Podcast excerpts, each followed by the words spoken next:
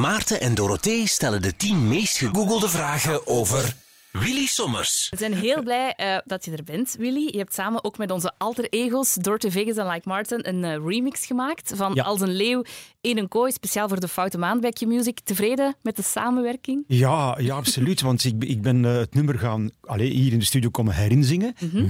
Ehm, en dan is de grote vraag eigenlijk, wat gaat daarmee gebeuren? En een paar dagen daarna toegezonden gekregen op mijn, mijn laptop. En ik moet eerlijk zeggen, ik ben super tevreden. Ik heb het meteen ook aan mijn kinderen laten horen. Ah. Aan mijn kinderen, hè, mijn zoon is 14.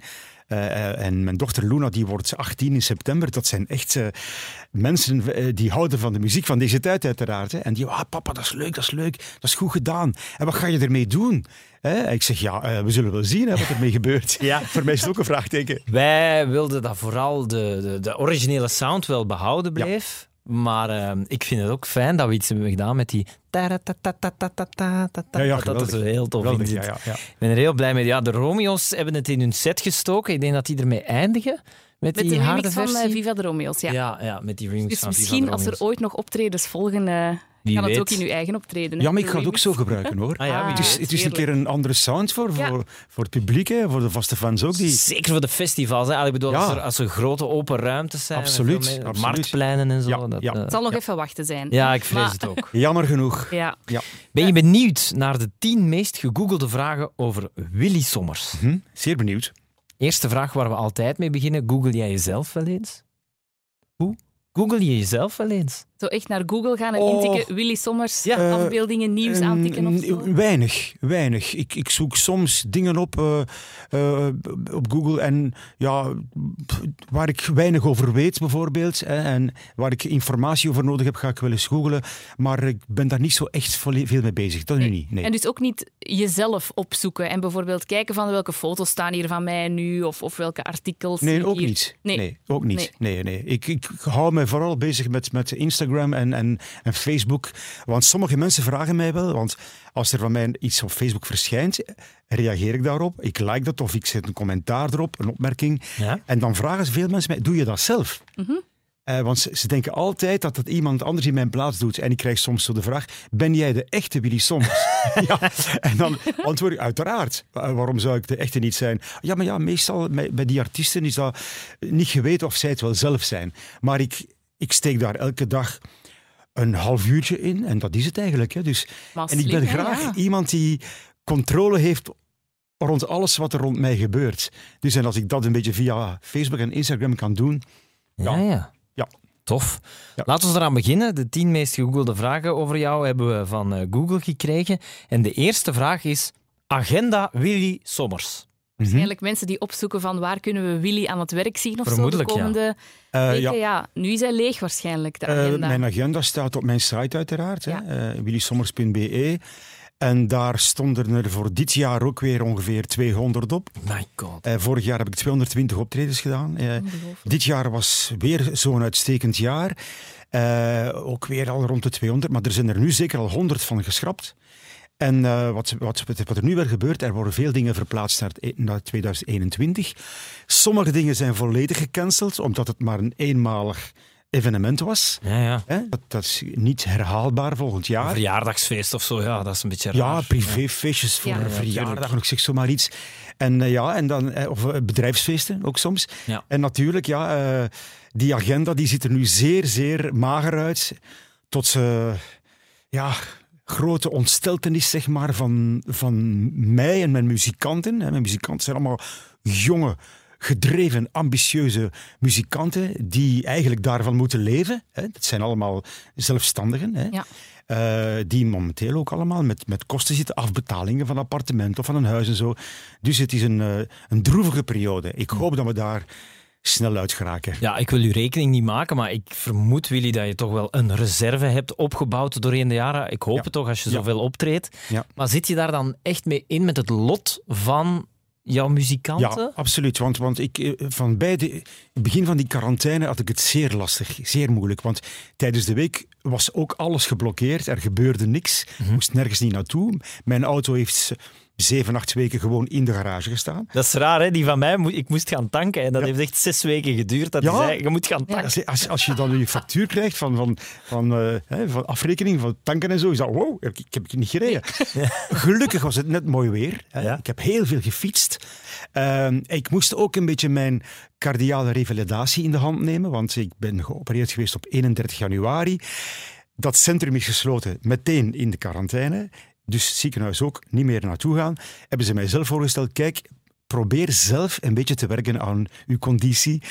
Eh, hoe moet ik dat doen? Ja, elke dag gaan wandelen. Hè? Eh, 10.000 stappen proberen te doen elke dag. Ik heb dat dan ook gedaan. Ik voelde me daar goed bij. Eh, wie dat er ook zeer blij mee was, dat was mijn hond. Mijn hond die, ja. die elke dag op stap ging.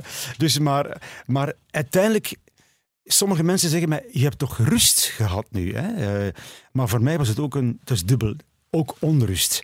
Omdat ik met het idee zat, hey, mijn muzikanten zitten nu thuis, mijn techniekers. Dat is een ploeg van in totaal toch tien mensen, Ja. die daar eigenlijk ook moeten van leven. En, en daar had ik het zeer moeilijk mee. Maar tegen duur, eh, eh, mijn mijn vrouw zei dat ook, zet u daarover. Je kunt daar niks aan doen. Het is nu eenmaal zo, het is wat het is. Je moet daarover. En nu kan ik daar meer en meer een beetje mee leven. Maar elke maandag, begin van de week, krijg ik telefoons van mijn muzikanten die altijd maar hopen, hopen dat er misschien toch een paar dingen zullen doorgaan in de zomer. En we kregen net nog een, een bericht binnen van een groot feestplein waar normaal 5000 mensen gingen komen en waar wij live gingen spelen.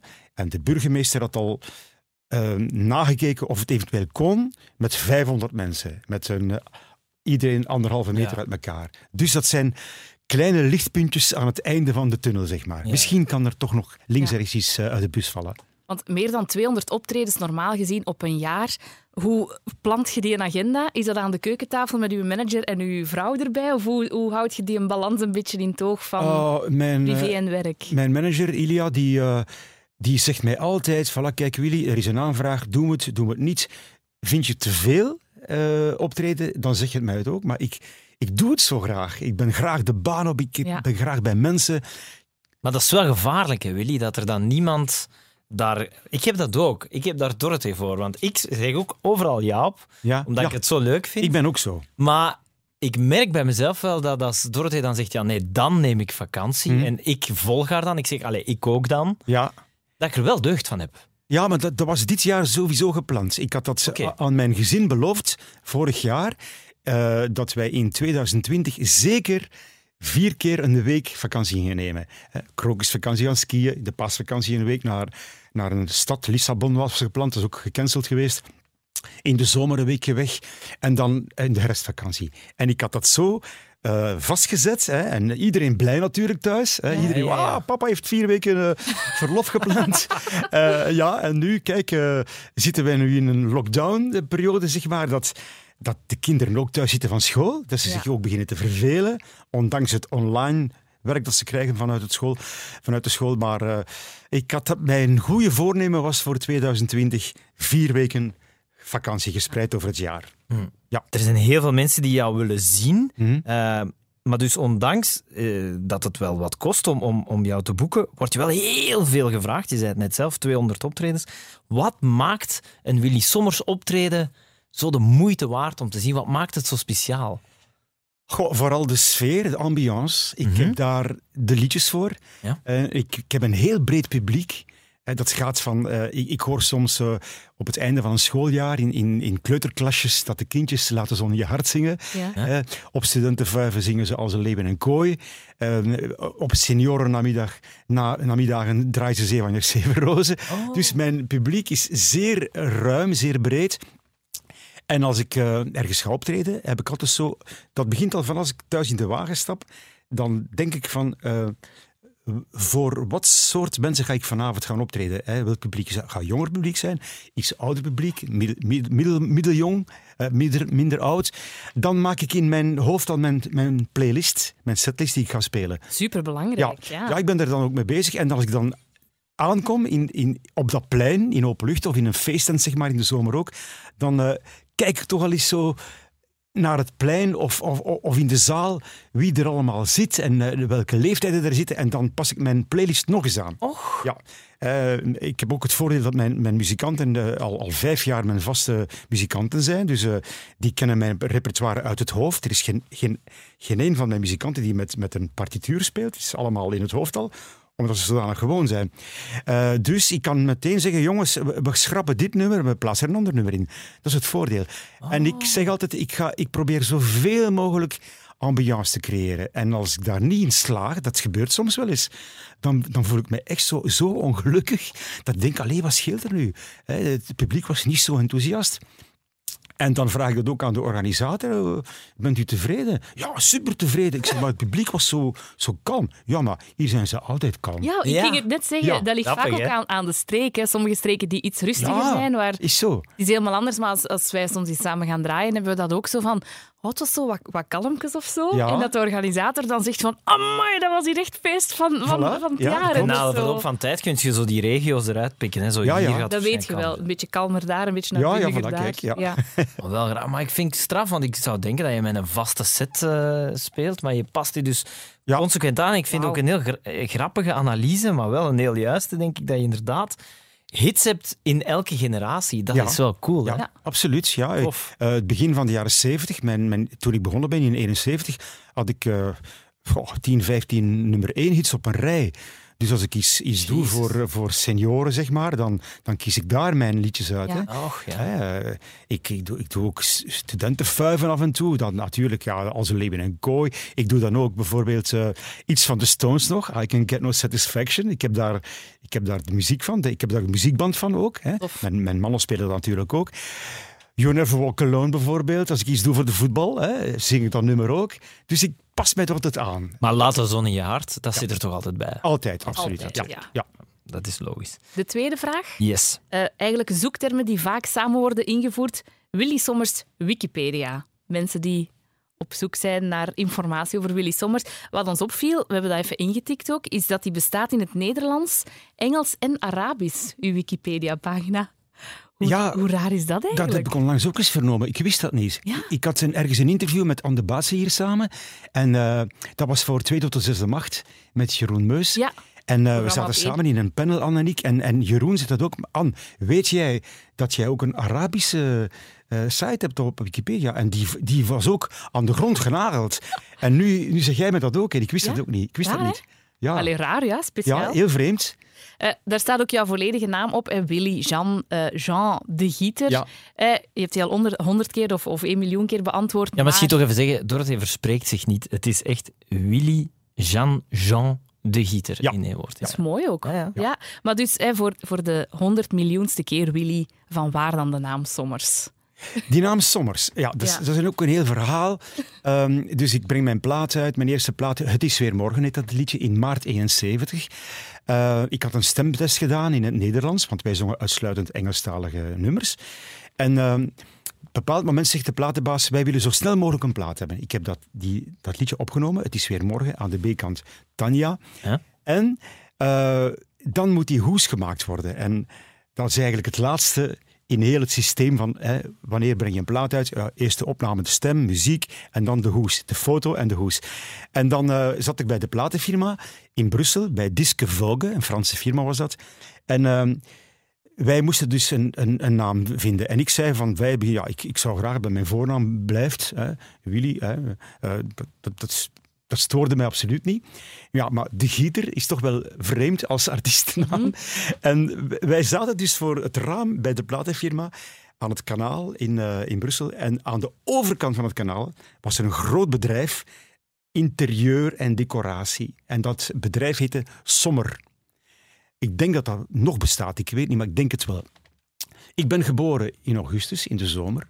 Zomer, hè, zo. Ineens dachten wij zo, het moest toch Vlaams klinken. Hè? Ja. Willy Sommers, Sommers. Eh, akkoord, iedereen akkoord? Oké, Willy Sommers, de hoes kan gedrukt worden. Dus op 10 seconden. Ja, ja en de, de- direct gebeld naar, naar de drukkerij voor de hoes te, te printen. Het is Willy Sommers. En, en Willy Sommers was geboren. Ja, Fantastisch. Soms bij dat soort beslissingen waar je de knoop ineens doorhakt, kun je zo twee dagen later denken van... Goh, goh, misschien hadden we toch er eens over moeten nadenken. Heb, heb je dat ooit gehaald bij, bij Sommers of altijd blij mee geweest? Eh, wel, voordat de naam eh, Sommers gekozen was, had ik een, een tiental namen opgeschreven. Hè. Willy, Jezebel, Willy D. eh, allee, al- allemaal soort Engelstalig klinkende namen. Ja. Maar, maar dat, dat mocht niet, moest echt een Vlaamse naam zijn. En ja, ik heb me daarbij neergelegd. Dat was ook geen probleem. Ik zeg, dus, dat klinkt goed, Willy Sommers. Oké, en de hoes was gedrukt en we waren vertrokken. Het klinkt goed, inderdaad. Voilà. Wie zijn Jean en Jean? Zijn hij jouw meter en Peter dan? Dat zijn mijn doopmeter en mijn dooppeter. Ja. Oké. Ja. Dus dat is echt toeval dat die namen op elkaar Ja, tegenwoordig bestaat dat niet meer. Hè. Je krijgt maar één naam. Maar vroeger, in, in die tijd, had je dus de naam van de Peter en, en de meter, die stonden op je paspoort eigenlijk. Ja. Hè. Volgens Wikipedia begon het allemaal eh, dus eind jaren 60. Je richt met een paar vrienden rockgroepjes op. Eh, je, had er, je had het daar al over. Eh, We zien hier ook staan vierkantswortel 25 Ja. en The Sons of Abraham. ja, Heb je dat nu er juist gezegd? Nee, dat was nog een andere naam die je er juist die iets. Die Ma- iets, maar ja. daarvoor speelde ik ook al in coverbandjes. Ja. Dus dat is eigenlijk gewoon... Ja. Het moest en zal zo zijn. Ja. Willy ging zingen. Ja, ja, voilà. Kijk, eh, ik, ik, ik ging naar de muziekschool van mijn, mijn, mijn 10, 11 jaar al. En vreemd genoeg heb ik daar saxofoon leren spelen in de muziekschool. Dus dat had niks te maken met gitaar of met piano. En, eh, en ja, ik ben dan eh, via mijn groepje, The Sons of Abraham, ben ik beland bij The Yeats, omdat de zanger van The Yeats moest zijn legerdienst gaan doen in Duitsland. Ja, en eh, Luc van Kessel, die, die trouwens daarna nog platen gemaakt heeft eh, in, in Vlaanderen. En die man die zei van, sorry, ik ben een jaar weg van de, van de band, maar daar is daar in Vlezenbeek, waar ik toen woonde met mijn ouders, is er daar zo'n jonge kerel die ook zingt met zijn groepje die op Calier 5 speelt. En dat dat heette The Sons of Abraham. Op een bepaald moment komt die, die verantwoordelijke van dat bandje bellen bij mijn ouders thuis en die zegt van, kijk, eh, zou uw zoon een jaar onze zanger kunnen vervangen bij die iets, omdat hij naar het leger moest. En dat in onze streek hadden die iets al een goede reputatie. En ik dacht zo, ja, ja, ik wil dat doen. Ik was dan 16, 16, 17 ongeveer. En ik vroeg dan aan mijn ouders, mag ik dat doen? Ja, ja, ja, doe maar. Hè. Maar mijn vader was ook een begenadigd zanger, dus die zegt al goed zitten eigenlijk. En eh, hij zei, ja, doe dat maar. hè. En dan eh, uiteindelijk, eh, een paar dagen nadien... Hè, ik heb op vijf dagen, zes dagen, heel dat repertoire dat zij speelde moeten instuderen. Hè, teksten, want autocue en zo bestond nog niet in die tijd. Nee, het moest allemaal in het hoofd Ja, want de weekend, het weekend daarna hadden zij al een optreden gepland in Sint-Pietersleeuw. Ik zal het nog niet vergeten. En ik heb daar vijf uur gezongen. eh, met die band. Hè. Dus eh, alles natuurlijk twee of drie keer gezongen. Hè, want Ja. eh, anders kom je niet aan de vijf uur. Nee. Dat was eigenlijk de start voor mij in, in die meer dan populaire band dan The Sons of Abraham. Die Ja, iets. ja. ja. Cool. De derde meest gegoogelde vraag. Hoe oud is Willy Sommers? Ik eh, ben geboren in 1952, in, eh, in augustus, op 9 augustus. Dus ik ben nu 67 jaar. En eh, ja, eh, in augustus van dit jaar word ik 68. Ik had je jonger geschat, maar dat is iets dat klinkt als een cliché, maar ik meen het. Ik had Ja, jonger maar dat, dat zal je toch al vaker Ja. gehoord hebben? Ja, ook, ik hoor dat Ja, vaker. hè? En, en ook als ik eh, soms nog klasgenoten tegenkom. eh, Want ja, ik zit in alle uithoeken van Vlaanderen voor optredens. Ah ja, tuurlijk. Ik heb nog bij u in de klas gezeten. Ja, en ik heb mee in de klas gezeten en dan moet ik eens goed nadenken. Ja, ja en dan hebben die meestal eh, ja, al een, een serieus buikje gekregen en, en veel minder haar. En dan... eh, of sommige mensen komen ook bij mij en zeggen van hey, we zijn van hetzelfde jaar. Hè. Eh, ik heb u nog zien optreden in 1972 in Ziegezussen Bolder. hè.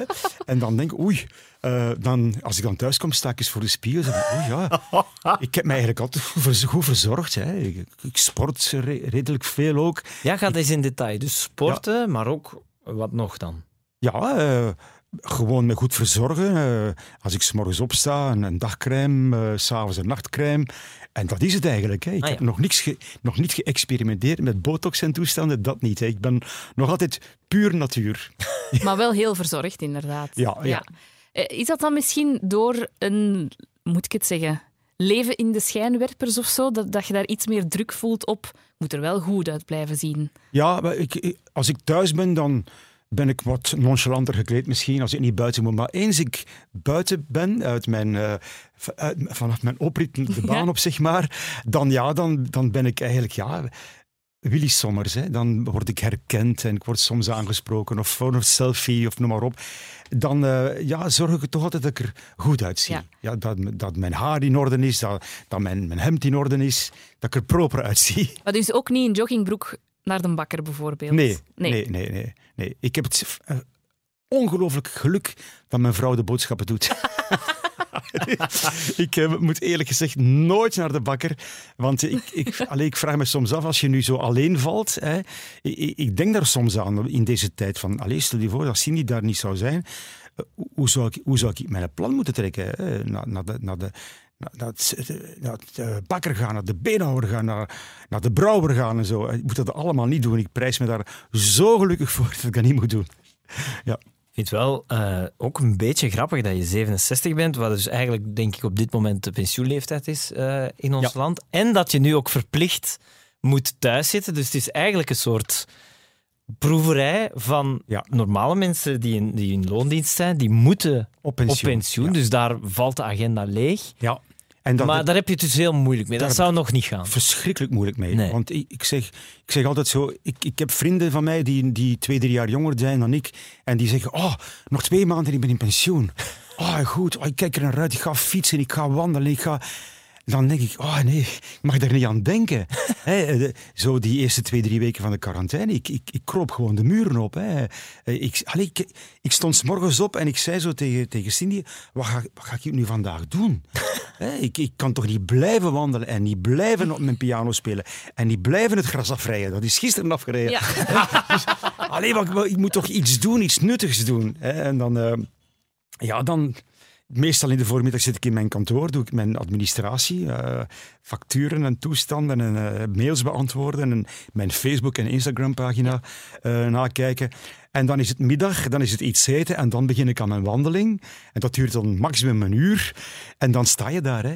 En nu? Ja. nu? Netflix of zo? De tennisclub was gesloten. Hè. Dat is mijn hobby, ik speel tennis. Die was gesloten. hè. Je, je kunt niet afspreken met vrienden. Hè. We zaten in, ons, in onze bubbel Ja. met mijn, mijn vrouw en mijn kinderen. Eh, ik kon ook mijn, mijn, mijn oudste dochter niet zien en mijn kleinkind niet zien. Ja, dat was, dat was verschrikkelijk. Dat was erg.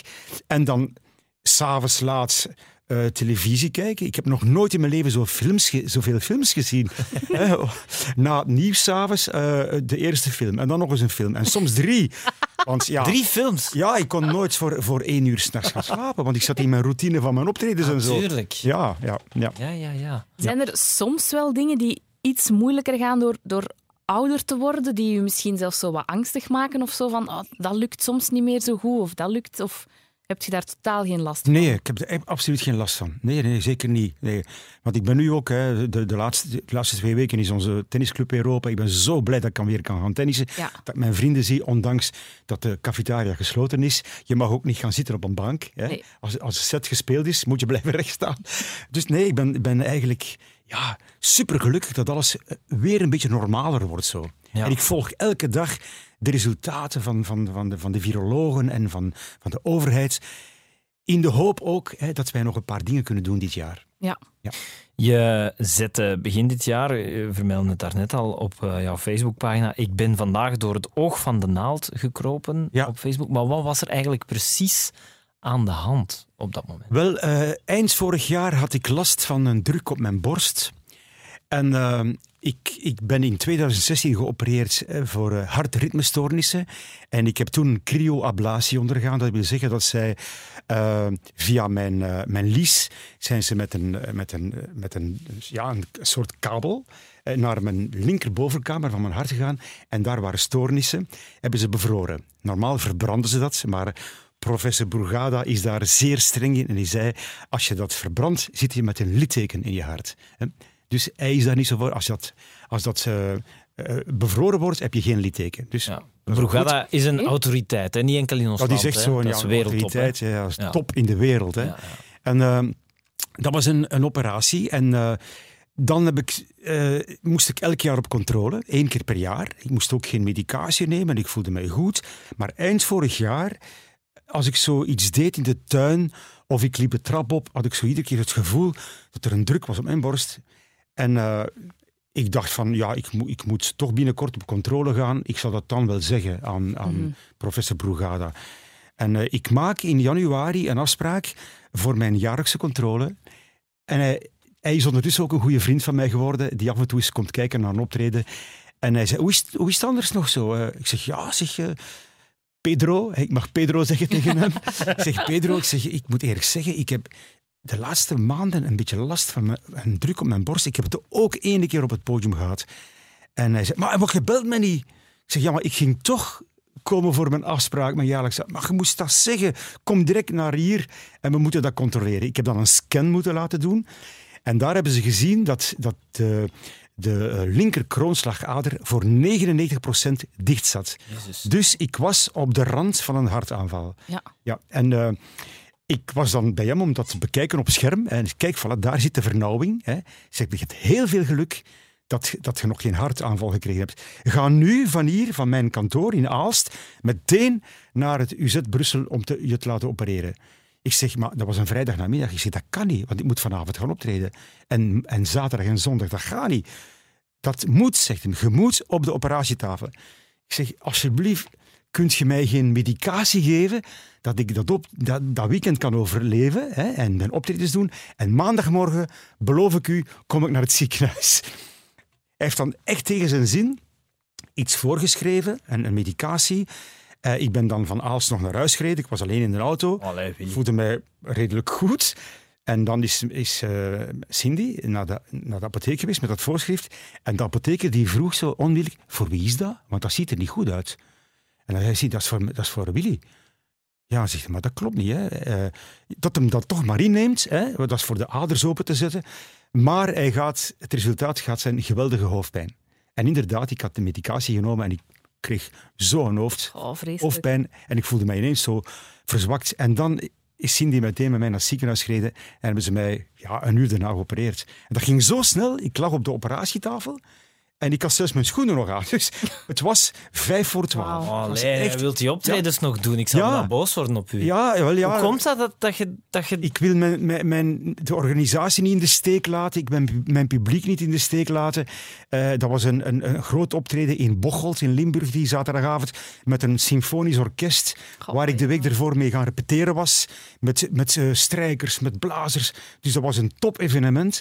En ik dacht van, ik mag die mensen niet laten in de kou staan. Maar ja, als je nu belt met... Ik, Ja, ik kan Tuurlijk, elk moment ja. doodvallen. ja. Zouden die dat toch begrijpen? professor Brugada zei dat voor hetzelfde geld val je dood op het podium. Want je- in ja. dat geval, als je dan een hartaanval krijgt, heb je nog een kwartier te leven. Eer dat de, de mug daar is, is het te laat. Hè? Dus dat- was sowieso zeer, zeer, zeer riskant om dat te doen, maar ik had dat niet door. En dus Cindy heeft dan gezegd, kom, Ja. genoeg. Ja, nu, is- nu, nu moet je naar het ziekenhuis. Ja, Ik ben beu. ja absoluut. En nu fitter dan ooit. Ja, maar ik moet nu wel medicatie nemen. Ja. Een jaar aan een stuk. En ik moet ze nu eh, binnenkort op controle bij, bij de professor. En dan gaan we zien hoe de evolutie is. En ik ga twee keer per week naar het ziekenhuis in Brussel, UZ Brussel, voor de revalidatie. En dat is fitnessen. Dat is eh, op de fiets, op de loopband, met gewichten werken. Dus dat is eigenlijk een fitnesstoestand. Oké. Dan zijn we gerust. Ja. Dat is goed. Wat een verhaal. Ik wou nog één ding vragen, omdat je nu dus 67 bent. Ehm allee, ik bedoel, dat is wel raar. Je hebt eigenlijk heel je volwassen leven al meegemaakt dat iedereen jou kent. Ja. Wij worden af en toe herkend natuurlijk en ik hoor soms iets van Quali, van Quali achter mij. Maar dat is toch helemaal anders dan bij jou. Iedereen Hm? kent jou. Iedereen. Ja, ja, dat klopt. Dat is, dat is ook omdat ik zo een, een zeer breed repertoire heb. Breed repertoire heb. Ik zei het er net ook van. Ja? Kleine kindjes die zingen Laat de zon in je hart. Hè. Eh, ah, dat, dat, dat is... Ja, door, door de jaren nummers maken, liedjes maken. Ik ben Maar- ook altijd zeer ad rem. Hè. Hoe uitziet dat? Willen mensen dan constant met jou op de foto als je naar buiten wandelt? Of... Dus ook te zien waar ik ben. Hè. Ah, ja. Als ik eh, aan de kust op de dijk loop, ja, dan word ik constant aangeklampt voor selfies en toestanden. Ben ik in mijn dorp, kent iedereen mij gewoon als, als Willy, eh, Willy Ja. de Gieter, zeg maar. Ik ga af en toe zelf een keer mijn krant gaan kopen, af en toe. Eh, dus dan, ja, dat, die mensen zijn zeer, zeer lief. Ik ben ook, denk ik toch, ben mezelf altijd dezelfde jongen gebleven van vroeger. Ik heb geen capsones. Ik, eh, ik heb altijd de voetjes op de grond gehouden. Eh, maar inderdaad, als ik ja, eh, door Vlaanderen loop, word ik overal herkend. Hè. Dat, is, dat is niet helemaal zo. Ja. Ja. Maar op vakantie ga je dan naar de Wallonië. Vakantie ook, als je ziet waar je gaat, als je naar Spanje gaat of naar Italië. Moet Ook ook toeristen, constant hè? zwaaien. Dat Ja. begint op de luchthaven. Hè. Als je je, je koffer van de, van Zeg, de nu zitten wij met. Willy Sommers in het vliegtuig. Ja, voilà, kijk. Ja.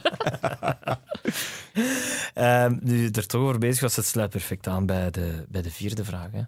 Heeft Willy Sommers kinderen? Ik heb drie kinderen. Ik heb een dochter van 38, Annemie. En zij heeft een, eh, een eh, dochtertje, Fien, die acht jaar is. Dan eh, mijn eh, andere dochter die nog thuis woont, is Luna. Luna zit nu in haar laatste jaar eh, humaniora. En Luca, die is net 14. Die zit in de vijfde, eh, eh, tweede humaniora, sorry. En Luna die gaat volgend jaar naar de hogeschool of universiteit. Zij gaat criminologie studeren. Dat is een droom. En ik zeg altijd van, Ja. als, je, als je dat wil doen, moet je de, de kans grijpen. Ze, ze mag het doen van ons, van, van mijn vrouw en ik. We laten haar op kot gaan. Hè. Het is weer een stap in ons leven. Een nieuwe stap. En eh, voilà, kijk, eh, eh, ik ben zeer blij. Ik heb eh, geweldige, fijne kinderen. Ze hebben een goede opvoeding gekregen. Ze krijgen de waarden mee die wij gekregen hebben thuis. Geven wij door aan onze kinderen. Eerlijkheid, vriendelijkheid, ja, oprechtheid. Dat proberen wij ook over te brengen. Dus ja, het is een fijn gezin. En als wij bijvoorbeeld op wintersport waren in, in ehm, eind februari, net de week voor dat alles in quarantaine ging, waren we samen in Oostenrijk. Hè, met heel het gezin samen, hè, met, met, mijn kleinkind er ook bij, had ik zo het gevoel van. Ik mag mij eigenlijk, als ik ze allemaal samen zie, dat was een lange tafel met, met heel het gezin, had ik het gevoel van, ik mag toch mij gelukkig prijzen dat ik dat mag meemaken. Hè, en dat ik dat hopelijk nog lang mag meemaken. Ook door die operaties, je weet maar nooit. De- ik, ik verzorg mij goed natuurlijk, omdat ik ook wil zien wat mijn dochter nog gaat doen, wat mijn zoon, die, die gaat afstuderen binnen vier jaar, wat gaat die doen, hoe gaat die zijn leven eh, eruit zien. Ja, dus ik verzorg mezelf go- goed in functie daarvan eigenlijk. Ja, ja. Ja, ja. Oké. Je begon er zelf al over, dus je hebt twee eh, kinderen. Een van hen heb je ook meegebracht. Ja, Eh, tof. Ja. Ehm, maar je hebt dus ook een oudere dochter, Annemie. Ja. En daar heb je dus ook nog een heel goed contact mee. Ja.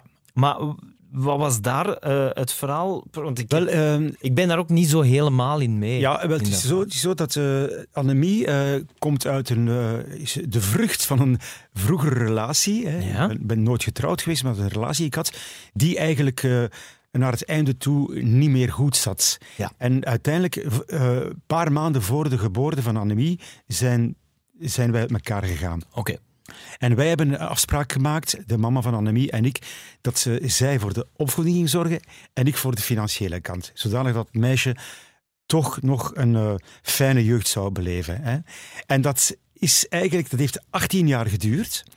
En dan, na 18 jaar, als Annemie 18 was eigenlijk, werd Cindy zwanger van eh, Luna. En dan ineens in de pers kwamen er zo eh, titels van eh, Willy en Cindy verwachten hun eerste kindje. Dat klopte ook. Maar dat wordt anders geïnterpreteerd door veel mensen uit de media. Maar hij heeft al een dochter en hij heeft dat ook niet gezegd. Maar ik heb dat nooit gezegd, omdat er mij nooit naar gevraagd werd. Dus toen is dat verhaal naar boven Ja, gekomen. zo is dat verhaal. En dan, en dan worden er eh, indianenverhalen geschreven in, in, in tijdschriften en kranten. En heb ik eh, contact opgenomen met Annemie. Ik zeg, wij moeten zo, zo snel mogelijk samen aan tafel zitten en ons leven eh, goed maken. Hè. Maar wat was dan de realiteit? Want je hebt het natuurlijk nu over de perceptie, maar wat was dan de realiteit? Jullie hadden geen contact of af en toe contact? Nee, Of- ik, ik heb Annemie in, in, in al die jaren misschien twee of drie keer gezien. Hè, eh, want ik heb altijd gedacht, één van deze dagen gaat hij aan mijn deur staan en zeggen... Papa, ik wil u zien. Ja. Of ik wil, ik wil contact hebben met u. En hoopte je daarop of vreesde Ik, je ik dat heb dat moment? dikwijls gehoopt. Oké. Ja, toch wel. En eh, ik, ik denk dat het misschien langs de kant van de mama een beetje eh, tegengehouden werd, dacht ik. Hè? Alhoewel ik nooit geen, geen ruzie daarmee heb gehad of zo. Maar ik vermoed van wel. En dan, ja, die, die 18 jaar zijn voorbij gegaan. En ineens, ja, door, eh, door het, het feit dat Luna er was, is heel dat verhaal ge- geëscaleerd, zeg Ja. maar. Hè? En dan ja, En was dat dan eigenlijk de aanleiding om de banden opnieuw aan te halen? Ja, ja want, want eh, uiteindelijk in die eerste afspraak die we hadden, eh, dan eh, met Annemie en ik, ik had een afspraak gemaakt met haar op de Grote Markt van Brussel. Ik had een cadeautje meegedaan en eh, ik was van plan om met haar iets te gaan eten. En ik zat op, het was in de lente, ik zal het nooit vergeten, ik zat op een terrasje op de Grote Markt en ik zag haar afkomen gewandeld en ik zwaaide naar haar en, en ze zette haar naast mij, alleen voor mij. En ze, ze dronk een cola met ijsblokjes erin en dat glas ging zo van, van de zenuwen. Echt aan het bibberen. Ja, echt zo. Oei, maar, maar ik zit hier nu voor, voor Willy en dat is mijn papa. En, en wat moet ik nu doen? En ik heb meteen gezegd aan, aan Mieke, ik laat je er volledig vrij in. Als jij tegen mij Willy wil zeggen, no problem. Wil jij zeggen papa? Doe maar, hè. Ik, ben u, ik ben uw papa. En dan, eh, dan zei, ze meteen, ja, ik wil, zei ze meteen, ik wil papa zeggen. En eh, dat was een fantastisch moment voor, voor ons samen. hè. Allebei, ja. En ik heb dan meteen, met- meteen want Cindy wou daar niet bij zijn, dat was een, een vader-dochter moment, zeg maar.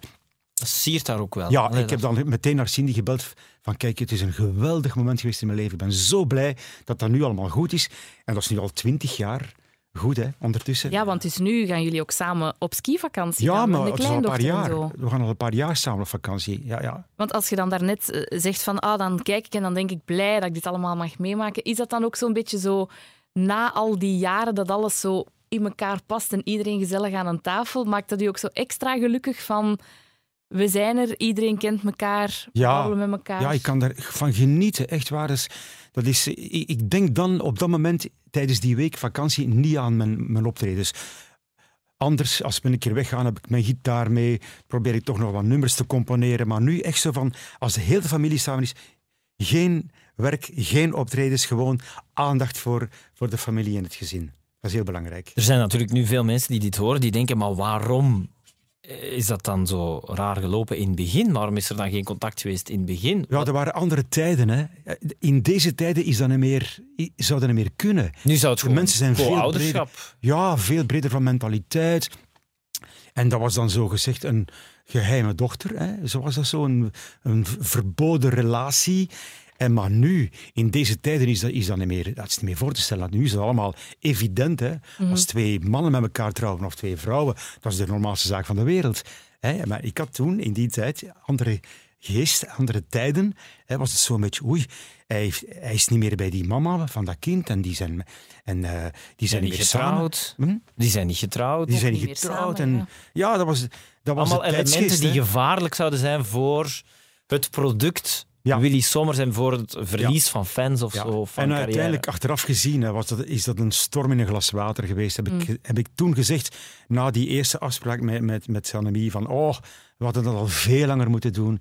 Ik heb geen enkele negatieve reactie erop gekregen van mensen die zeiden, oh, ik scheur al die posters kapot, of dit of dat. Nee, dat was allemaal met de mantel der liefde eh, mooi, En als je dan je andere kinderen ziet opgroeien, heb je dan spijt van, oh, nu heb ik dat niet meegemaakt met, of met mijn eerste dochter, of kijk je gewoon vooruit? En... Ja, ik kijk vooruit. Ik ben sowieso iemand die vooruit kijkt en wat is geweest, is geweest.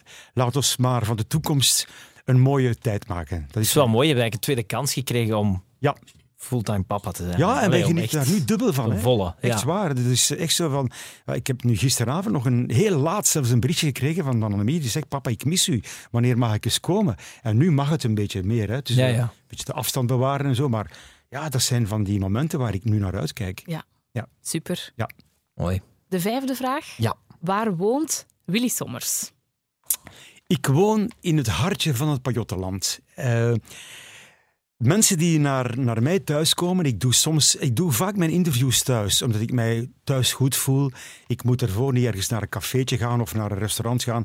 Ik doe dat vaak thuis op, op mijn terreintje, zeg maar, Ja. eh, waar ik mij goed voel. En dat is in eh sint Maartenslennik. En als je dus eh, de ring van Brussel neemt, je neemt Afrit Dilbeek, je rijdt richting Ninove, kom je in Schepdaal, daar ga je links weg en dan kom je terecht in eh sint Maartenslennik. Mooie streek, hè? Ja, en ik, ik heb een gerestaureerde boerderij waar mijn grootvader, eh, Jean, hè, dat op mijn paspoort staat, Ja. mijn grootvader landbouwer was.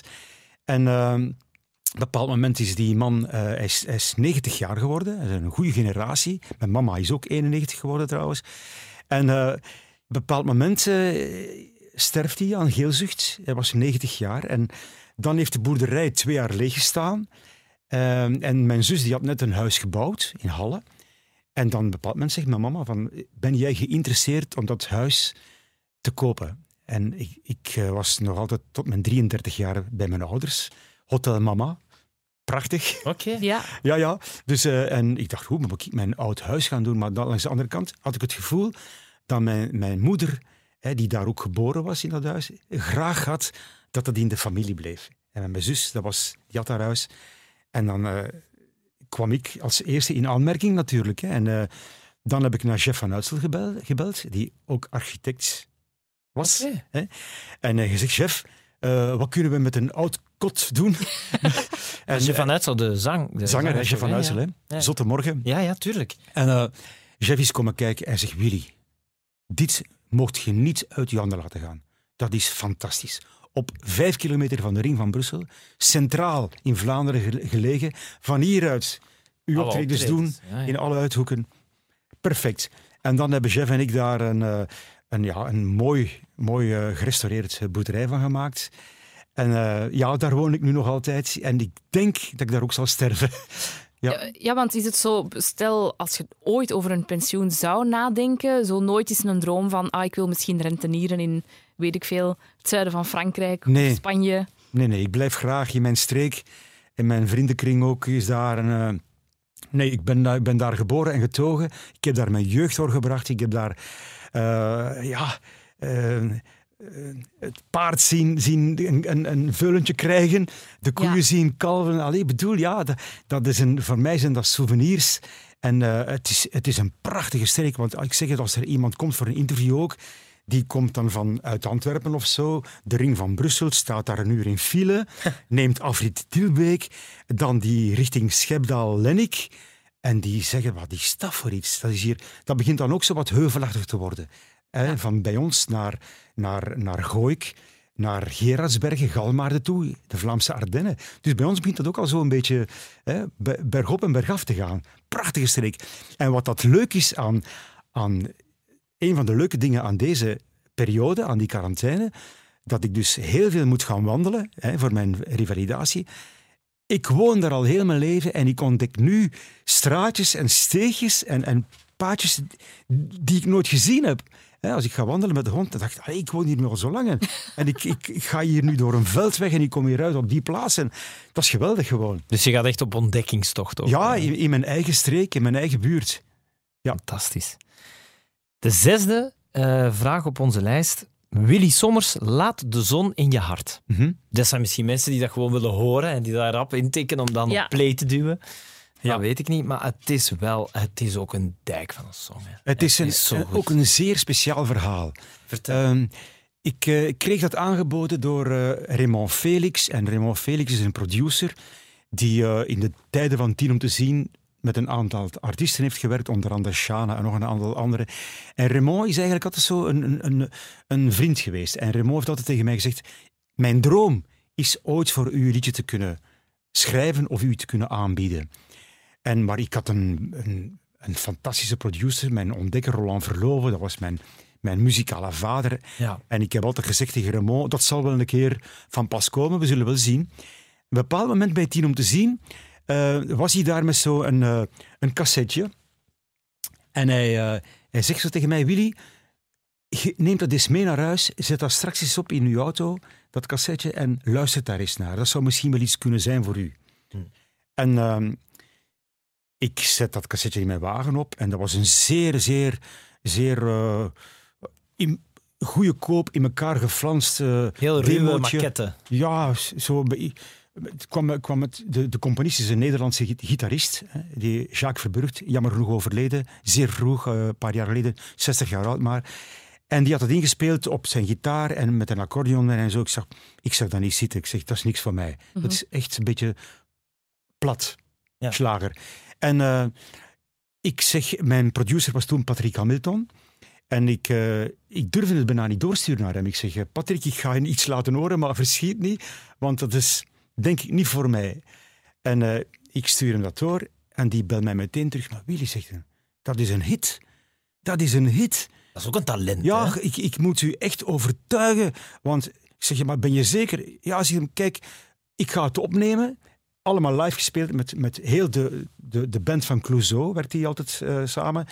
En eh, kom naar de studio en je gaat overtuigd zijn. Ik rij naar Lopem bij Brugge, naar zijn studio van Patrick Hamilton. Ze begint dat nummer te spelen. Hè. Erik Meelaerts en Vincent, noem maar op. Ja. Echte band. En die waren echt zo. Da, da, da, da, da, da.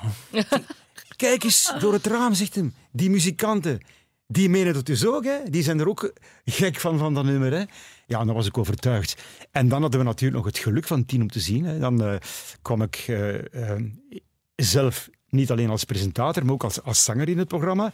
En dat lied heeft dus elke maand zo twee, drie plaatsen gestegen tot een bepaald moment dat het nummer één stond. En, ja, en dat was eigenlijk een ja, fantastische ervaring om, om, om met zo'n hit nog eens te scoren. Maar dat weet je dus niet op voorhand. Hè. Er bestaat geen formule. Nee. Hè? Want, want ik krijg nog soms dingen toegestuurd waarvan ik zeg van, die is niks van mij. En misschien, ja, je weet het nooit. Maar je omringt je dan wel met mensen die het soms wel horen, duidelijk. Ja, hè? ja Dat is wel absoluut. Heel ja. tof. Heel cool. Eh, die hits, word je die soms beu of geniet je nog elke keer enorm Oh, van? ik heb een keer ooit zo eh, na 25 jaar Zeven Agnes Zeven Rozen te zingen, werd ik het zo wat beu. Eh, in de originele versie heb ik een nieuwe versie opgenomen van dat nummer. Ik heb het ook een paar keer geschrapt in, mijn repertoire, in mijn setlist. Dat ik dacht, god, die Zeven Agnes Zeven Rozen. Ik heb dat nu al duizenden Mensen keren... pikken dat toch niet? Nee, nee Tuurlijk inderdaad. In mijn signeersessie achteraf, die dan meestal langer duurt dan mijn optreden, zeggen ze, maar je hebt Zeven, zeven Rozen niet gezongen. Allee, dat kan toch niet? Wij zijn daarop getrouwd. Een bruidsboeket voor jou. Oh, Hè? ja. Willy, alsjeblieft, dat kan toch niet? Dat kun je toch niet maken? Ze hebben gelijk. Hè? Ja, en voilà, kijk, dus ik heb dat terug. Ik zing dan nog altijd even graag. Ja. Ja, Maar dat is inderdaad het moeilijke, hè? dat je denkt, oh, gaan de mensen dan niet beu worden en nog eens een keer. Maar ja, nee, daar komen ze voor. ja voor en dan ook, hè. bijvoorbeeld die jeugd ook. Hè. Oh, Ik heb dat meegemaakt op Pukkelpop. Dat zijn allemaal jonge mensen. Die zingen dat dus gewoon mee, want die kennen dat van hun, Ja. van hun ouders of hun grootouders, ik weet het niet. Maar Dat was ook een legendarisch moment voor ja, die zingen dat dus mee, hè. Ja, ja. Ja, Ja. Dat je daar stond in, op Pukkelpop, dat, zou, dat had je waarschijnlijk vijf jaar geleden ook niet gedacht dat Nee. dat nog ging. Nee, Want nee wat toen was het mij allemaal? voorgesteld... Die tent vol, wauw, echt. Ik, ik was er niet bij, maar ja, ik zie Ja. die beelden voor mij. Een paar Ja. jaar geleden was dat, hè? Dat was, dat was eh, zaterdagmiddag om 12 uur hè, eh, in Ongelooflijk. de Marquee. En, en die tent om, om kwart na elf deden wij een soundcheck. Hè, met, met, met 40 eh, muzikanten, een, een brassband, hè, allemaal blazers. Mauro op gitaar, Daan op gitaar. eh, eh, zeer goede ritmesectie. En dan eh, er stond daar misschien tien man in die tent om kwart na elf. En ik dacht, oei, dat wordt hier een super flop. Het optreden was gepland om vijf na twaalf. Hè.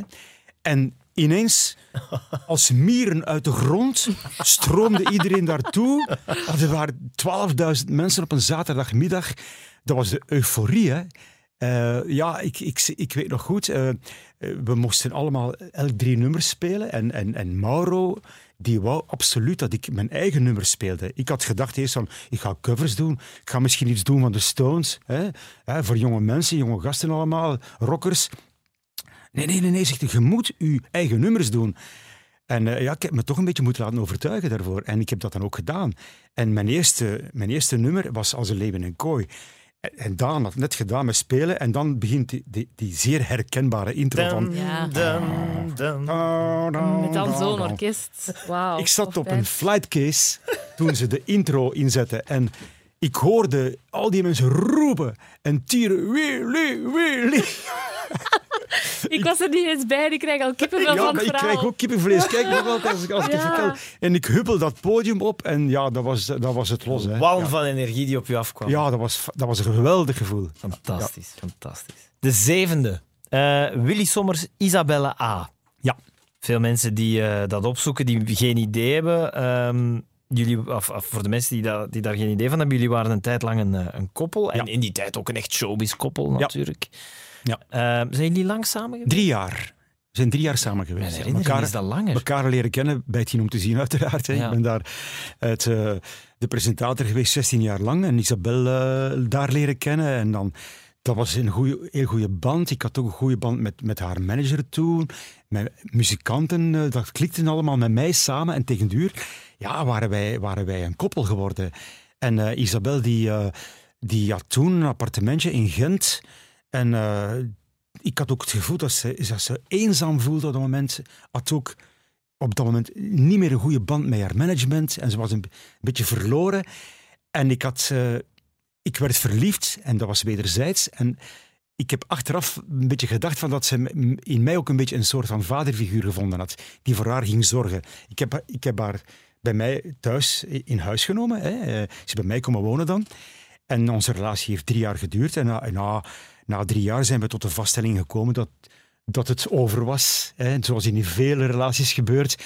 En dan moet je proberen in alle vriendelijkheid en in alle in goede band uit elkaar te gaan. En, lukt dat als iedereen erop zit te kijken en er een, mening over heeft? Ja, we kregen natuurlijk veel kritiek hè, in de pers van uh, hij, hij, zoekt een jong blaadje en... Uh, en dat heeft ook een beetje een druk gezet op onze relatie. Ja. Tegen duur was dat niet meer leuk. De vragen over het leeftijdsverschil. Ja, en, en, dat verschil van leeftijd en dat kan niet. En, en, en tegen duur hadden wij er zelf ook problemen mee. Zo van, ja, weer, als wij iets lazen over onszelf, dat wij soms ook niet gezegd hadden, eh, dachten wij van, ja, is het allemaal wel de moeite waard?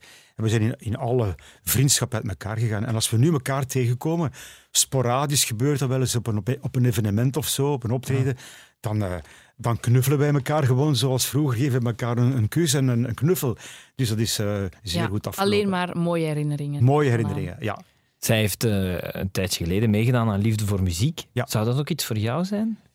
Wel, ik, uh, ja, ik heb daar wel het repertoire voor. Hè. Dat denk ik toch ook. En ik, ben, uh, ik heb dat gehoord vanuit, vanuit VTM zelf, dat ik uh, iedere keer de kijkers mogen artiesten kiezen, blijkbaar, ja. een site. En ik daar een aantal jaren zeer hoog uitkom bij de kijkers, dat ze mij er wel, wel willen bij hebben. Maar om een of andere reden is dat tot nu, tot nu toe nog niet gebeurd. Oké, dus wij gaan jou niet moeten overtuigen. Zoals heel veel mensen jou in jouw leven al hebben moeten overtuigen van dingen. Als het telefoontje komt, is het volmondig ja. Ja, ja, ja. ja. Eh, oké. en vorig jaar was er, een, was er al een, een min of meer een vraag. Hè, die opnames waren in, in oktober. En dat was een week in oktober. En dan, dan keek ik op mijn agenda en wat zag ik daar staan? Ik had in die week al vier optredens. En dan zei ik nog tegen Ilia, tegen mijn manager, Ilia, er staan wel vier optredens op. Hè. We gaan die toch niet afzeggen?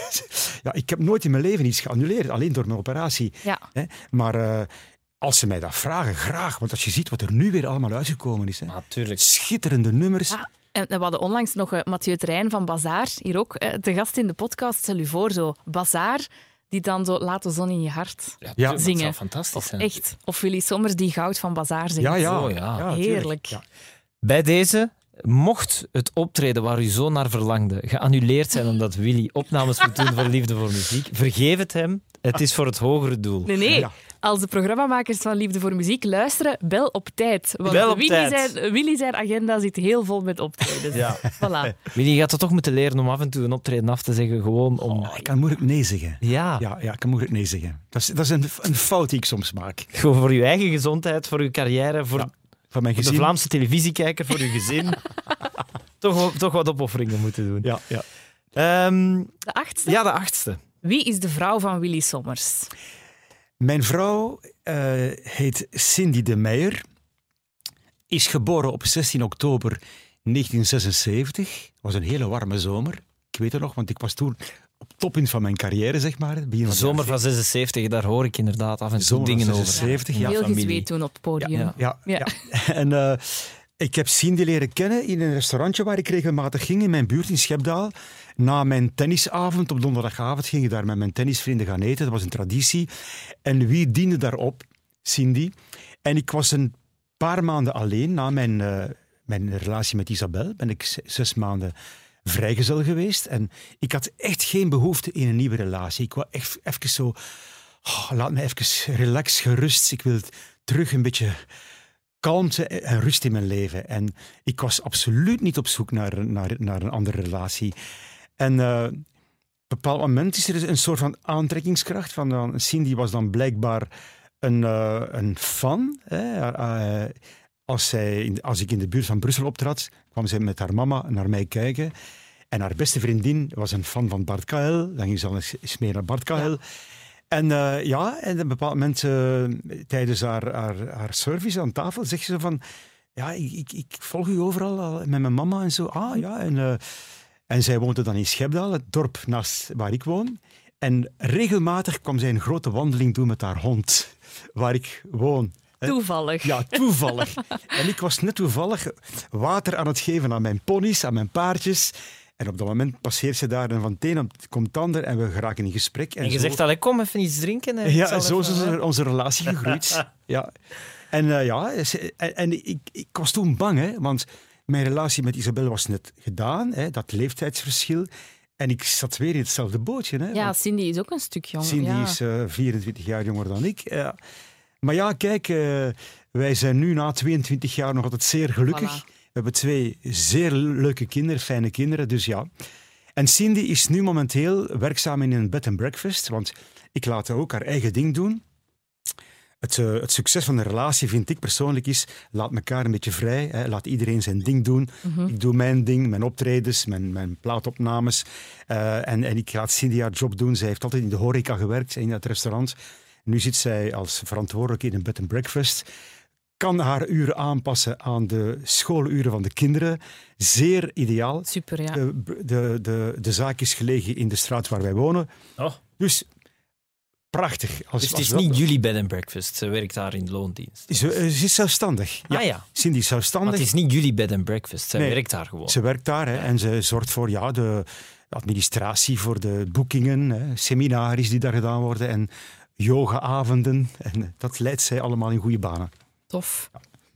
Ben jij een makkelijke partner, Willy? Ben je makkelijk om mee samen te zijn? Want ik hoor hier, allee, ik bedoel, je bent jezelf niet super aan het verkopen. Hè? Je moet eh, naar de supermarkt gaan voor u, je moet eh, naar Ja. de slager de beenhouwer gaan. Maar je, je rijdt het gras wel af, heb ik begrepen. Ja en nee. Ik heb ook zo'n robot. Hè. Ah ja, Ah, ja, ja, ja. ik ook. Dus Voilà, ja. kijk, fantastisch hè. Dat is de beste Oh, aankoop die ik ooit in mijn leven gedaan heb. Echt, ik ook. Maar dus wie dan de robotmaaier aanzet, heeft dan het gras afgereden. Of zo werkt het dan. Oké. Ik zeg altijd zo, ik denk met mezelf als ik op mijn terrasje zit en ik heb een lekker glaasje rosé in deze warme tijden en ik zie mijn robot passeren, dan voel ik mij zo gelukkig. Ik kan daar uren naar kijken. Naar dat Ja, ik ding. ook. ik vind dat mindfulness. Echt zo. Ja, zien, dan zet Ja. ik die op, dan pak ik ook een drankje erbij en dan kijk ik hoe dit gras Voilà. afgaat. Ik kan Maar langs de andere kant, als er zo een keer iets moet gedaan worden van wat snoeiwerk of zo in de tuin, dat doe ik dan wel zelf. Ja. De negende vraag op onze lijst. Groeten uit Willy Sommers. En, eh, 1964? Eh, ja, ja, het was een programma bij Eh, VTM. Hè? Klopt. Topprogramma. Bekende Vlaming keert met zijn gezin terug naar het jaar waarin hij of zij dan 12 was. En bij, bij u was het inderdaad 1964. Ik heb toen gekeken. Het was echt zo'n toffe aflevering. Ja. Ik denk dat dat ook is waarom eh, groeten uit Willy Sommers tussen de tien meest gegoogelde vragen zit. Ja? Ik weet niet dat mensen nog eens eh, een fragmentje willen zien of, of er iets over opzoeken. Was dat ook een toffe ervaring Ja. met uw gezin Ja, samen? het is, dat is een fantastische ervaring. Ook voor de kinderen. Hè. Die hebben daar apparaten gezien in dat huis dat zij nooit gezien hebben. Hè. Een, Nee. een fototoestel met een, een flashblokje erop boven. Dat een, een, bliksemschicht in je ogen krijgt. Een oude broodrooster. eh, een oud tv-toestel. De programma's, tv-programma's uit die tijd. Hè. En ehm, tijdschriften. Het Rijk der Vrouw. Wat dat nu bijvoorbeeld Libel, is of, ik, ja. zoiets. Hè. En, eh, en de kledij. Hè? En dan het moment dat Anne Lemmes thuis toekomt met een, eh, een oude Mercedes uit 1964. Mijn vader was autohandelaar, tweedehandswagens. Dus ik heb altijd zo een eh, redelijke fascinatie gehad voor, voor auto's. En dan kwam Anne daartoe gereden in die oude Mercedes. Moeten wij allemaal ons, onze iPhone afgeven. Hè? En dan krijgen wij op een bierkaartje eh, de wegbeschrijving waar wij naartoe moeten rijden met een Ja. landkaart. Hè? Natuurlijk, voor mij, ik ken Vlaanderen op mijn duim. Hè. Ik reed er blindelings naartoe. Ja, Oh, ja. van al die optredens. Ja, natuurlijk. en eh, ja, dat was een geweldige ervaring. Drie dagen in een vreemd huis. Hè. Eh, helemaal alleen, want, want heel die ploeg vertrekt s'avonds. Die zijn daar weg. Wij, wij, s- mijn- vrouw en mijn twee kinderen slapen daar in dat huis. Je hoort daar alle soorten van lawaai s'nachts. Uh, ja, het is een vreemde situatie. Hè. Maar als je dan achteraf het programma bekijkt, is het wel heel leuk. Ja. Dat is echt nostalgie. Hè. Mag ik daar nog eens op inhaken? Want ik zou bijvoorbeeld, eh, wij zijn DJ's, ik zou die job niet kunnen doen, pakweg 20 jaar geleden, zonder GPS. Ik zou dood ongelukkig worden en elk weekend mij kapot stressen dat ik de weg niet zou vinden, want ik ben er heel slecht in. Maar dus, dat is wel voor jou heel lang de realiteit geweest om in het pikdonker met een landkaart Ja. een feesttent te zoeken. Ja, ja. Het, het was, het was vroeger zo, hè. Want, want eh, mijn, mijn vaste compagnon was mijn vader. Die reed mij, mij overal naartoe. Dat was mijn, mijn, mijn beste vriend. Dat was mijn, mijn raadgever. Tourmanager. Ja, tourmanager. Hij Ja. reed met een auto. Ik zat ernaast. Ik moest mij niks aantrekken van, van de financiën. Hij ging afrekenen met de organisator. Eh, betaling. Eh, ondertussen deelde ik handtekeningen uit. Het was ook mijn beschermengel die, die soms... De verleiding was groot. Hè. Ik was een, een, een tieneridool hè, in de jaren zeventig.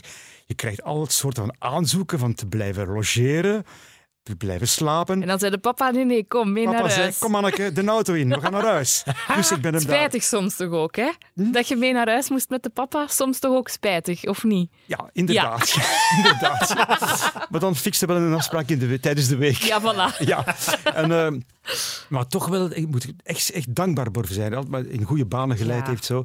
En eh, ja, en ik, ik moet eerlijk zeggen, die, die, die, die aankwam daar aan toe met die oude Mercedes. En dan met, met de liedjes uit die tijd. Hè, Pretty Woman, hè, Roy Orbison. eh Wiltura met eh, ehm, 797204. hebben we in de auto opgezet. Ja, echt nostalgie. Hè? En ik, ik voelde mij ineens gecatapulteerd hè, in die jaren van, van toen ik 12 jaar oud was. Hè? Ja. Eh, wat, wat mist je zo soms uit de 60s of 70s of zo? Dat je denkt van, ah, dat is jammer dat we dat nu niet meer hebben. Zijn er zo dingen? Oh, wel, ik, ben, ik heb vorig jaar een, een cd gemaakt, Summers of 69. Hè, dus eh, dat zijn liedjes uit 69 die ik toen met de Yeats allemaal gespeeld heb. Hè. Eh, de Beatles, hè, Lang Haar. Eh, ik, ik zat in mijn tweede jaar regentaat, Nederlands, Engels, Duits. Ik mocht alleen les gaan geven in de staatsscholen, niet in de katholieke scholen.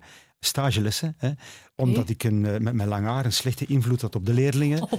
Ja, ja, Ja, die ja. tijd. Wauw. Ja, en eh, de, de jongens die dan een, een kostuum en een das droegen, die mochten stagelessen gaan geven in de katholieke scholen. In, in Brusselse. Ik zit in het Sint-Thomas-instituut in Brussel, was dat. En ik, ja, als rebel, zeg maar, hè, ik eh, moest naar de staatsscholen Duits gaan geven aan jongens, en jongens van 18 jaar. Ik was dan zelf maar 18 jaar. Dat was absoluut niet simpel. Eh, ja, voilà, kijk, en eh, die generatie, dat, dat doet me toch wel iets. Van ja, de periode van de Beatles. Hè. Ik heb onlangs nog een documentaire gezien van de Beatles. Van dat geweldige periode. hè. Ook de nummers die ze geschreven hebben, die zij gemaakt hebben. Ja, geweldig. Hè. Dat zijn nummers die dat blijft bestaan. Dat, dat word je nooit niet beu. Hè. Ja, gelukkig zijn dat dan inderdaad dingen die niet verdwenen zijn. Hè? We Ja. kunnen de Beatles nog altijd Ja, opzetten. ja, ja. De tiende eh, vraag, en meteen ook de laatste dus uiteraard. Willy Sommers als een leeuw in een kooi. Ook een zoekterm die dus heel veel eh, wordt ingetikt. Eh, een ander iconisch nummer van jou, Ja. naast uh, Late Zonnejaard en de Zeven Anjers, Zeven Rozen. Dat misschien minder jongere mensen kennen, maar dat klopt dan toch ook niet. Want je Nee. zegt dat veel studenten het eh, Absoluut. meezingen. Ik heb dat ook gemerkt op Pukkelpop. Hè. Dat is een, nu- een nummer dat luidkeels wordt meegebruld door, door jonge mensen. Als je gedronken hebt, dan is de uithaal als een leeuw in een kooi ook nog... Om mee te eh, zingen in het De publiek. sensatie Of- ja. is nog aangenamer Ja, ja. als je gedronken hebt, weet ik uit ervaring. Ja, ja, ja. En weet je wat ik ook merk? Als, je, als ze iets te veel gedronken hebben, op de plaats zit er op die ooi een echo. Ooi, ooi, ooi, ooi. Ja? Als een leeuw in een kooi. Ooi, ooi, ooi. Ja? Ja. Op de plaats. Dat doen ze in de zaal ook, hè? Echt? In de feestzender. Die, die jongens. Als een leeuw in een kooi. Ooi, ooi, ooi, ooi. Geweldig. En dat was ook het nummer dat eh, in de zomer is uitgekomen van 89. Hè? Het beginjaar van 10 om te zien. Wij gingen met het programma naar buiten toe, naar de kust. Eerst naar de pretparken, Bobbejaanland, Bellewaarde hebben we gedaan. En dan Blankenbergen, de zeedijk. En ik stond op dat moment nummer één met Als een leven en kooi. Ik was niet alleen de presentator, maar ook de man die in, in zijn eigen programma op nummer één stond in de hitparade. Dat was van mij een geweldige ervaring, omdat op dat moment, het begin van het hier om te zien, was de Vlaamse showbiz op sterven na dood. Ja, ja. Dus, en ineens bloeit dat allemaal weer open. En ik heb dan het geluk om op dat moment een nummer één hit te scoren met die, met die leeuw in die kooi. Ja, Met die een- ja, dat was een geweldig moment. Hè. En, ja, en dat is voor mij toch een van de mijlpalen in mijn carrière. Ik heb, ik heb zo drie verschillende mijlpalen. Ik spreek over Zeewanjes Zeven Rozen, begin van de jaren 70. 89 als een leeuw in een kooi. Oh ja, maar daar Eh, zit inderdaad bijna 20 jaar tussen. Ja, het- het- 12, 13 jaar geleden Laten zonder je hart. Dat zijn echt zo van die, ja, die, die pijlers waar je een carrière kan opbouwen. Hè. Ja, fantastisch. Ja. hè. Ja. Ehm, je had het al over die eh, Roland Verloven. Ja. Dat is een naam die je ook terugvindt op de Wikipedia-pagina van Als een Leeuw in een Kooi. Als je daarop doorklikt, dat is waanzin. Ehm, waar die verantwoordelijk voor is, wat hij allemaal geschreven heeft. Heeft hij het allemaal zelf geschreven? Want Ja. ik zie hier Zeven Anjers, Zeven Rozen. eh, ook, maar ook Kijk eens diep in mijn ogen, dat je samen met Wendy van Wanten hebt Ja. Vlaanderen de Leeuw, Alle mooie mannen zijn zo lelijk van Margit Hermans. En ik kan blijven doorgaan. Hè. Anne Ja. Clouseau, Marie-Louise Barcael, Ja. Chef van Uitsel hadden we het al over, De Zotte Morgen, Get Ready ook. Ja. Dat is, dat is echt een wereld die voor mij open gaat. Dat is eigenlijk iemand die verantwoordelijk is voor, Dat was, dat was voor ook alle hit- muziek. Een hitmachine. was Ja. het. Hitmachine. Want ik moet eerlijk zeggen, eh, ik, ik schrijf ook nummers. En eh, dat was in het begin van mijn carrière ook zo van... eh, ik moest dan bij Roland thuis in zijn, in zijn muziekkamer nummers maken met hem samen. Hè. En eh, ik kwam daar aan toe met mijn, met mijn, mijn tas, met een paar nieuwe songs in die ik geschreven had. En ik moest mijn tas gewoon niet openmaken, want die man die zei, ik heb dat gemaakt, ik heb dat gemaakt, ik heb dat gemaakt. Ineens hadden wij een heel album. En, en dat is eigenlijk ook, ook al een beetje in mijn carrière het mindere punt geweest dat ik eigenlijk altijd die nummers werd aangeboden door hem. En dat ik minder aandacht besteed heb om zelf nummers te Want je had je tas wel bij met, met nummers in die jij zelf had, had Ja, geschreven. ik had, ik had Ja, zelf nummers geschreven, Maar, maar, kwam er niet aan toe. maar hij had al bewezen met die Zeven Anjers, Zeven Ja. Rozen, sympathie is geen liefde, dans mij morgen vroeg, weet je nog, die slow. Allemaal nummer één iets op een rij. Dan dacht ik van, ik ga mijn tasje maar dicht laten, want eh, ik kan het niet beter doen dan, dan hij. Hè? Het is, ik kan blijven. Domino ook- Clouseau, Door de Wind Ingeborg. 10 miljoen van Samson en Gert. Ja. Verlangen van Clouseau. Wil niet dat je weggaat van Clouseau. Maar dat Ja. zijn allemaal Ja. Maar Ja. leeft hij nog? Of, En eh, ook, uh, Zeven Zeven Rozen is gecoverd geweest in Frankrijk door een, door een Franse eh, band. eh, The Crazy Horse heette die groep. Ik moest dat normaal doen, want ik stond toen op nummer 1 in Spanje met Zeven Rozen. Siete Rosa, Siete Besos, nummer 1. en ik was met Roland in een restaurant in Madrid. En we krijgen vanuit Parijs, Disque Vogue, de vraag dat ik het nummer in het Frans wil doen. Voor mij was dat geen probleem, want ik ben ge- geboren in, in, In Brussel, ah, in, ja. in Ukkel. Hè. Ja. Ik- als, als kind tweetalig bijna opge- opgevoed, dus ik kon dat in Frans doen. Maar ik kon dat niet combineren met mijn Spaanse carrière en mijn, mijn, mijn my Belgische, Vlaamse carrière. En toen heeft Roland en ik beslist van, kijk, laat dat doen door iemand anders eh, in Frankrijk. eh, door een groep van eh, die band, de Crazy Horse, die waren ook bij Disque. En wat is het resultaat? Ze verkopen 1 miljoen 400.000 singles Jongens. van dat nummer. Dus dat is geschreven door Roland Verloven. Ik wil maar zeggen dat hij... Maar leeft hij nog? Of? Nee, hij is eh, twee jaar geleden overleden. Ik merk het aan de hits die... eh, Nee, nee, maar het is echt niet normaal. Hè? Ja, Het het is echt, een het is een hitmachine. onwaarschijnlijke man. Ja, ja. Maar zoals de, de Marie-Louise bijvoorbeeld, dat heeft hij dan geschreven voor Bart. Ja. Maar dat was even goed een nummer voor mij. Ja, Hè, maar, maar, ik had dan net waarschijnlijk op dat moment een album uit. En dan heeft hij dat aan Bart doorgegeven. Heeft hem dingen aan Ingeborg doorgegeven. Aan Margriet Hermans trouwens ook. Ja, heeft, ja, heeft ja. ook meegewerkt. Ja, dus eh, alle mooie mannen zijn zo Ja? Lelijk als ik jou zie. Ja, hè. ja, ja, Dat is ook van Roland Verloven. Ja. Hè. Margriet daar. Ik bedoel, ja, die is zo, zo... En nu zijn zoon... Zijn zoon heeft mij onlangs nog eens gebeld, eh, omdat hij zei, want het was ook, heeft ook nog in mijn band gespeeld, zijn zoon, hè, Michel Verloven. En hij heeft gezegd, Willy, zoek jij soms nog nummers? Eh, want ik ben terug op mijn gitaar aan het spelen. Ah, ik dacht dat je ging zeggen, ik heb een doos op zolder teruggevonden met allemaal wereldhits. Ja, het zou, leuk zijn. Ja. En die zei van, eh, kijk, eh, ik ga je een keer iets doorsturen. Ik ben weer op mijn gitaar aan het spelen als, als hobby zo. En het is misschien wel iets voor u. Misschien zit het, is er een nieuwe laten zonder je hart in, hè? ja, misschien zit het ook in de familie, hè? Het Heel hitmachine zijn. En dan door te Vegas en Like Martin, die zeggen van, wat denk je, remix als een leeuw in een kooi. Eh waart je meteen gewonnen voor, voor dat idee? Zo van, we gaan daar een nieuwe versie van maken? Ja, ja, want wat ik zeg, ik heb ook na 25 jaar Zeven en Zeven Rozen ook een nieuwe versie gemaakt. Ja. Omdat het mij ook een beetje een nieuwe boost geeft en wat een beetje meer energie geeft. En eh, toen ik die, die vraag kreeg, heb ik eh, direct ja gezegd. Ja. Eh, kijk, in, in deze periode ook moet je zien dat je zoveel mogelijk wat in de belangstelling blijft. Hè. Er zijn geen optredens, de mensen vergeten je snel. Ja. En ik heb natuurlijk het een beetje geluk door mijn jaren carrière, dat ik nog regelmatig eens aan bod kom in de krant, in een tijdschrift, op de radio. Eh, dus dat is mijn voordeel. En als ik dan zoiets nieuws krijg toegestuurd, ja, dan, dan zeg ik natuurlijk ja, absoluut. Ja. Super, zijn wij ook heel blij mee. Hè? Absoluut, absoluut. Dan denk ik dat we ook eh, rond zijn Ja. met de tien meest gegoogelde vragen. Vond Ja. je het tof, Willy?